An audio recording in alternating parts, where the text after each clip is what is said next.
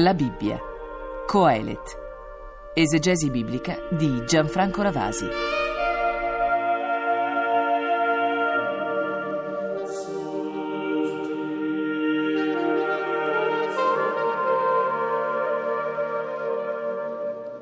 Iniziamo quest'oggi la lettura di un sapiente dell'Antico Testamento particolarmente sconcertante.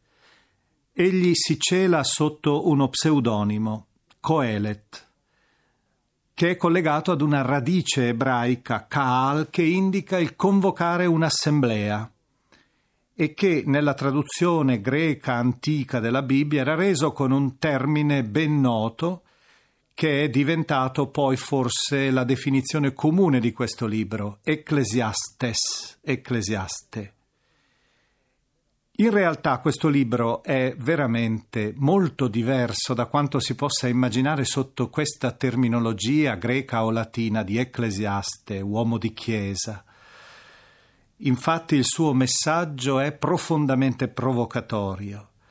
Anzi, io vorrei subito segnalare un termine che ebraico che risuona per ben 38 volte che potrebbe essere veramente come la sigla di questo libro che ora faremo scorrere davanti a noi e che ben s'adatta anche al periodo nel quale ci troviamo, il periodo quaresimale.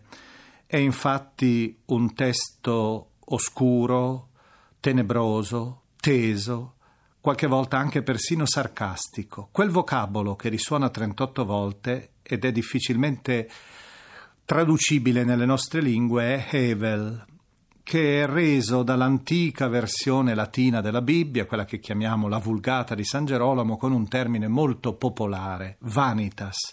Anzi, l'inizio proprio di questo libro, un, con la frase che poi ricorrerà anche in conclusione, l'inizio è diventato una specie di motto che tutti conoscono in latino, vanitas vanitatum et omnia vanitas tutto è vanità perché vanità delle vanità è la realtà. In realtà il vocabolo rimanda a qualcosa di vuoto, di inconsistente, come il fumo o la nebbia. Per Coele tutta la realtà del mondo, dell'uomo, ha una inconsistenza radicale.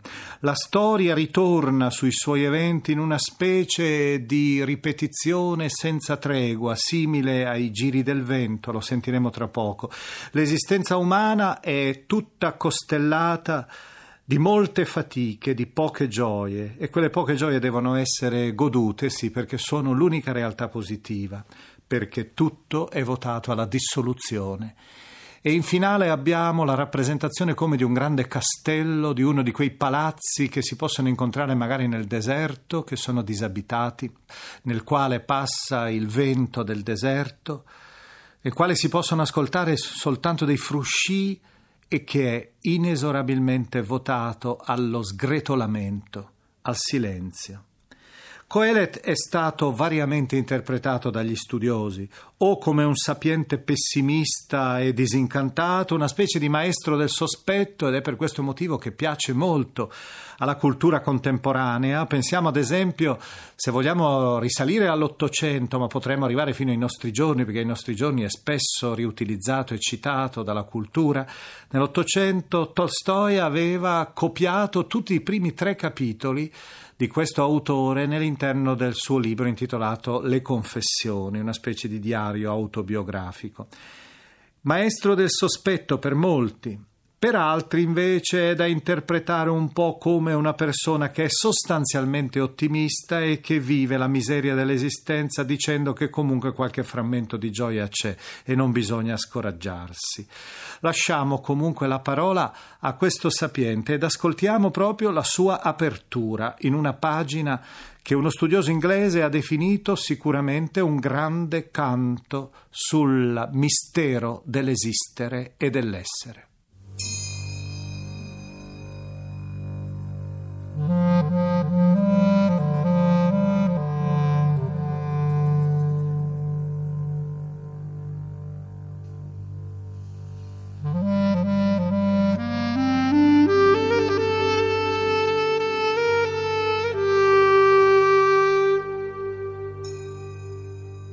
Parole di Coelet, figlio di Davide, re di Gerusalemme.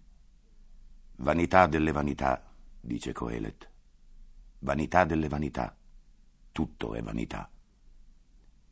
Che vantaggio viene all'uomo da tutta la fatica che lo fiacca sotto il sole? Una generazione va e una generazione viene, eppure la terra sta sempre ferma. Il sole sorge e il sole tramonta e si affretta verso quel luogo da cui rispunterà. Il vento soffia dal sud e gira a settentrione. Passa girando e rigirando il vento e ritorna sempre sulle sue spire. Tutti i fiumi scorrono verso il mare, eppure il mare mai si colma. I fiumi fluiscono verso la foce e di là essi riprendono a scorrere. Le parole sono divenute tutte così logore che non si possono più esprimere. L'occhio non si sazia di ciò che vede, né l'orecchio si riempie di ciò che ode. Quel che è stato sarà, e ciò che è stato fatto si rifarà. Niente di nuovo avviene sotto il sole. Qualche volta si sente dire, ecco, questa è una cosa nuova, ma proprio questa è già accaduta nei secoli che furono prima di noi. Non ci si ricorda degli antichi, ma neppure dei posteri si conserverà la memoria presso coloro che verranno in seguito.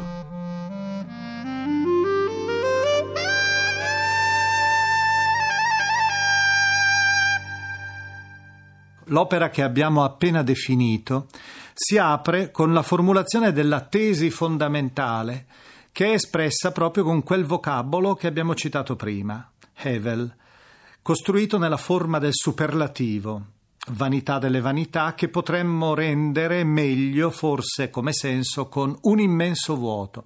Questa è per Coelet l'intera realtà, è sotto il segno del vuoto ed egli la rappresenta in una maniera particolarmente suggestiva, mettendo in azione i quattro elementi cosmici, cioè la terra, il sole, il vento e il mare, il cui movimento è costantemente ciclico e reiterativo. Significativo è, per esempio, il vento, che con il ripetersi, forse l'avete ascoltato poco fa, col ripetersi del verbo girare, non fa che ribadire un moto perpetuo che si avvita quasi su se stesso. Ecco, tutti gli eventi storici, che sono poi rappresentati anche coi simboli del nostro agire, cioè la bocca, gli orecchi, gli occhi, sono sempre e soltanto dei recipienti, dei contenitori di realtà che sono senza senso. Alla fine sono semplicemente delle scontate ripetizioni di parole e di realtà.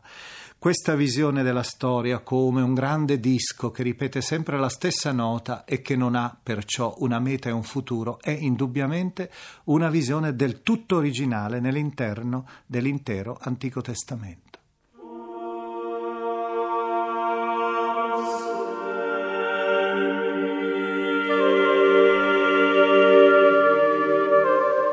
Abbiamo trasmesso La Bibbia, Coelet Esegesi biblica di Gianfranco Ravasi.